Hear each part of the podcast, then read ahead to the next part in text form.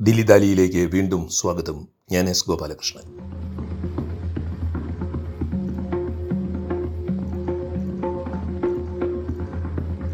സത്യജിത് റേയുടെ ജന്മശതാബ്ദി വർഷം ഇന്നലെ അതായത് മെയ് രണ്ടാം തീയതി തുടങ്ങി. ഞാൻ സംസാരിച്ചു കൊണ്ടിരിക്കുമ്പോൾ നിങ്ങൾ കേൾക്കുന്നത് ആയിരത്തി തൊള്ളായിരത്തി അൻപത്തി അഞ്ചിൽ ഇറങ്ങിയ പഥേർ പാഞ്ചാലിയിലെ പശ്ചാത്തല സംഗീതമാണ്.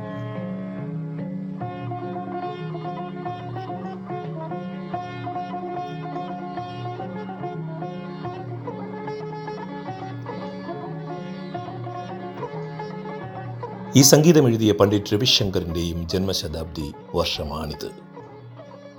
ഇനിയും ഒരു നൂറ് കൊല്ലം കഴിഞ്ഞാലും ഇന്ത്യ അഭിമാനത്തോടു കൂടി ഓർക്കാൻ പോകുന്ന സത്യജിത് റേ ഒരിക്കൽ പറഞ്ഞു ഞാൻ ഒരിക്കലും കരുതിയിരുന്നതല്ല എന്റെ ചലച്ചിത്രങ്ങൾ ഇന്ത്യ മുഴുവൻ സഞ്ചരിക്കുമെന്നും അതിനുശേഷം കടൽ കടന്ന് ലോകം മുഴുവനും കാണുമെന്നും. പക്ഷേ അങ്ങനെ ഉണ്ടായി. അത് സൂചിപ്പിക്കുന്നത് എന്താണ്? മനുഷ്യരാശിയുടെ വികാരങ്ങൾ മനുഷ്യരാശിയുടെ ഭാഷ. മനുഷ്യരാശിയുടെ ബന്ധങ്ങൾ കഥാപാത്രങ്ങൾ. അതാണ് നാം ചിത്രീകരിക്കുന്നതെങ്കിൽ എല്ലാ അതിരുകളും കടന്ന് അവയ്ക്ക് പോകാൻ കഴിയും. ഇതാണ് റേ പറഞ്ഞത്. സത്യജിത് റേയുടെ സംഭാവനകളെക്കുറിച്ച് ഈ രാജ്യത്തിനും ചലച്ചിത്ര ആസ്വാദകർക്കും അദ്ദേഹം എങ്ങനെ എക്കാലവും പ്രസക്തനാകുന്നു എന്നതിനെക്കുറിച്ച് സംസാരിക്കുവാൻ ദില്ലി ദാലിയിൽ ഇന്ന് എത്തിയിരിക്കുന്നത് പ്രമുഖ ചലച്ചിത്ര നിരൂപകനായ സി എസ് വെങ്കടേശ്വരനാണ്. അദ്ദേഹത്തിന് പറയാനുള്ളത് എന്താണെന്ന് കേൾക്കാം. സത്യജിത് റായുടെ അവസാന ചിത്രമായ ആഗന്തുക്കിൽ ഭൂതകാലത്തിൽ നിന്ന് അപ്രതീക്ഷിതമായി തന്റെ കുടുംബ വീട്ടിലേക്ക് തിരിച്ചു വരുന്ന വൃദ്ധബന്ധു ഉത്പൽ ദത്ത് അവതരിപ്പിക്കുന്ന നരവംശ ശാസ്ത്രജ്ഞൻ കൂടിയായ മൻമോഹൻ മിത്ര എന്ന കഥാപാത്രം. ആ അണുകുടുംബത്തിലെ പേരക്കുട്ടിയായ സാത്യകിക്ക് നൽകുന്ന ഒരു ഉപദേശമുണ്ട്. നീ ഒരിക്കലും ഒരു കൂപമണ്ടൂകമാകരുത് എന്ന്. ഒരുപക്ഷെ സത്യജിത് റായ് അത് തന്നെയായിരിക്കും ഇന്ന് നമ്മോട് പറയുക എന്ന് തോന്നുന്നു. ആയിരത്തി തൊള്ളായിരത്തി ഇരുപത്തൊന്ന് മെയ് രണ്ടിന് ജനിച്ച സത്യജിത് റായുടെ ജന്മശതാബ്ദി വർഷം ആഘോഷിക്കുകയാണ് നമ്മൾ. ഒരു കലാകാരനെക്കുറിച്ച് നമ്മൾ വർഷങ്ങൾക്ക് ശേഷം എങ്ങനെ ഓർക്കുന്നു ഓർമ്മിച്ചെടുക്കുന്നു എന്നത് അയാളുടെ കലയും ദർശനവും ഇന്ന് എങ്ങനെ അവയുടെ ജീവിതം തുടരുന്നു എന്നതിനെക്കുറിച്ച് കൂടി പറയുന്നുണ്ട്.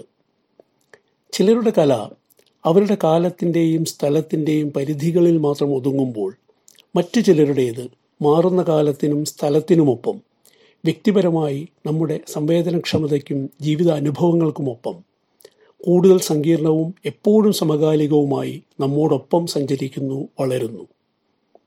അങ്ങനെ നോക്കുമ്പോൾ സത്യജിത് റായ് ഇപ്പറഞ്ഞ രണ്ടാം ഗണത്തിൽപ്പെടുന്ന കലാകാരനാണ്. നമുക്കെപ്പോഴും തിരിച്ചു പോകാവുന്ന നമുക്കെപ്പോഴും അഭയം തേടാവുന്ന ധാർമ്മിക പ്രചോദനം നൽകുന്ന ഒരു കലാകാരൻ. ഇന്ത്യ എന്ന ആശയത്തെയും ആദർശത്തെയും യാഥാർത്ഥ്യത്തെയും അതിന്റെ എല്ലാവിധ ഹർഷ സംഘർഷങ്ങളോടെയും തന്റെ സിനിമകളിലൂടെ പിന്തുടർന്ന ഒരു ചലച്ചിത്രകാരൻ കൂടിയാണ് സത്യജിത് റായ്.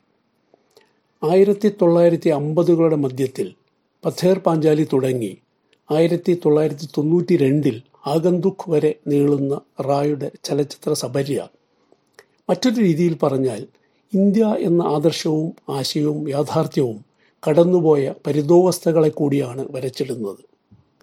തിരിഞ്ഞു നോക്കുമ്പോൾ ഇന്ത്യയെ ആഴത്തിൽ സ്വാധീനിച്ചതും രൂപപ്പെടുത്തിയതുമായ രണ്ട് ചരിത്ര കാലഘട്ടങ്ങൾക്കിടയിലായിരുന്നു അദ്ദേഹത്തിന്റെ രചനാജീവിതം. ആദ്യത്തേത് സ്വാതന്ത്ര്യലബ്ധിയെ തുടർന്നുള്ള പ്രതീക്ഷയുടെയും സ്വപ്നങ്ങളുടെയും ദശകങ്ങളാണെങ്കിൽ രണ്ടാമത്തേത് നമ്മുടെ കാഴ്ചപ്പാടുകളിലും ജീവിതത്തിലും ജീവനത്തിലും എല്ലാം വമ്പിച്ച മാറ്റങ്ങൾക്ക് കാരണമായ ആയിരത്തി തൊള്ളായിരത്തി തൊണ്ണൂറുകളിലെ ഉദാരവൽക്കരണ നയങ്ങൾ നടപ്പിലായ സന്ദർഭമാണ്. ആയിരത്തി തൊള്ളായിരത്തി തൊണ്ണൂറ്റി രണ്ട് ഏപ്രിൽ ഇരുപത്തിമൂന്നിനാണ് റോയ് മരിക്കുന്നത്. അതിന് ഏതാനും മാസങ്ങൾക്ക് മുമ്പാണ് ആഗോളവൽക്കരണത്തെയും സ്വകാര്യവൽക്കരണത്തെയും രാഷ്ട്ര സമ്പദ്വ്യവസ്ഥയുടെ ആധാരമാക്കിക്കൊണ്ടുള്ള മൻമോഹൻ സിംഗിന്റെ നവസാമ്പത്തിക നയങ്ങൾ പ്രഖ്യാപിക്കപ്പെടുന്നത്.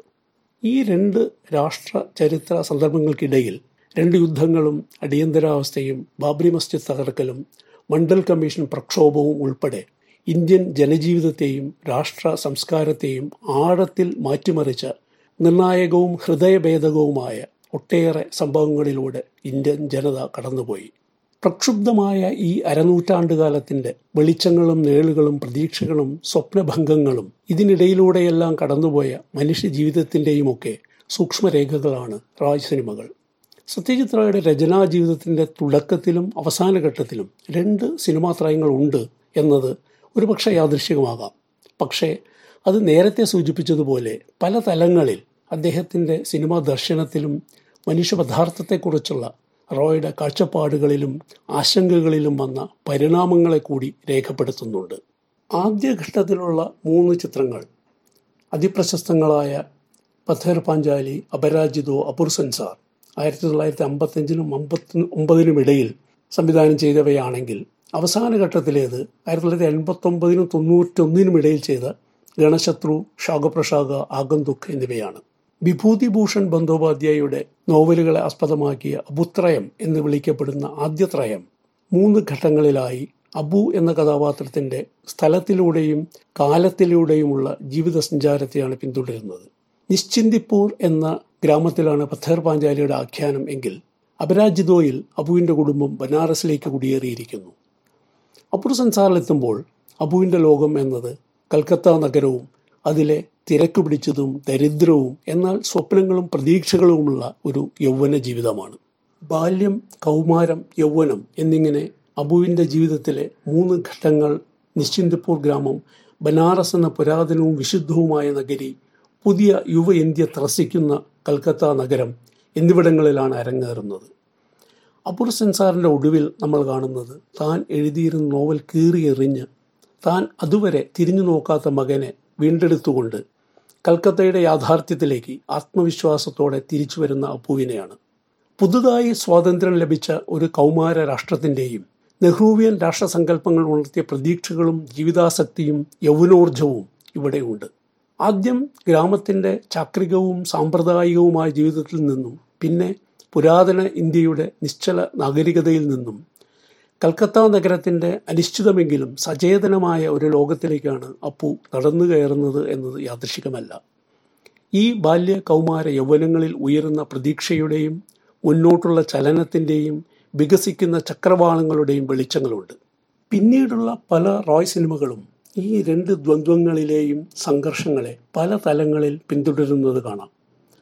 അതായത് ഗ്രാമത്തെയും നഗരത്തെയും ഭൂതകാലത്തെയും വർത്തമാനത്തെയും മറ്റൊരർത്ഥത്തിൽ മാറാത്ത അനശ്വരമായ ഇന്ത്യയെയും മാറുന്ന ആധുനികവൽക്കരിക്കപ്പെടുന്ന ഇന്ത്യയെയും റോയ് ചിത്രങ്ങൾ പശ്ചാത്തലവും പ്രമേയവുമാക്കി. ജൽസാഗർ ദേവി തീൻകന്യ ചാരുലത തുടങ്ങിയവ ആദ്യഗണത്തിലും അഭിജാൻ മഹാനഗർ പ്രതിദ്വന്ദി നായക് സീമാബദ്ധ തുടങ്ങിയവ രണ്ടാം ഗണത്തിൽ നമുക്ക് പെടുത്താവുന്നതാണ്. പിന്തിരിഞ്ഞു നോക്കുമ്പോൾ റോയുടെ അവസാനത്തെ സിനിമാത്രയത്തെ അദ്ദേഹത്തിന്റെ രചനാ ജീവിതത്തിന്റെ തന്നെ ഉപസംഹാരമായി കാണാവുന്നതാണ്.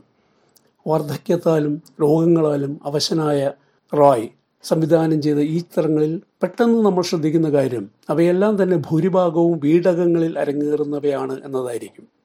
ഈ ചിത്രങ്ങളെ കൂട്ടിയിണക്കുന്നത് അതുമാത്രമല്ല മറിച്ച് ഈ ആഖ്യാന ലോകത്തെ ആകെ മൂടിപ്പൊതിഞ്ഞു നിൽക്കുന്ന പ്രതീക്ഷാനഷ്ടത്തിന്റെയും ധാർമ്മികവും നൈതികവുമായ അപജയത്തിന്റെയും രാഷ്ട്രശരീരത്തെ ആകെ ഗ്രസിക്കുന്ന അഴിമതിയുടെയും ഹതാശമായ അന്തരീക്ഷമാണ്.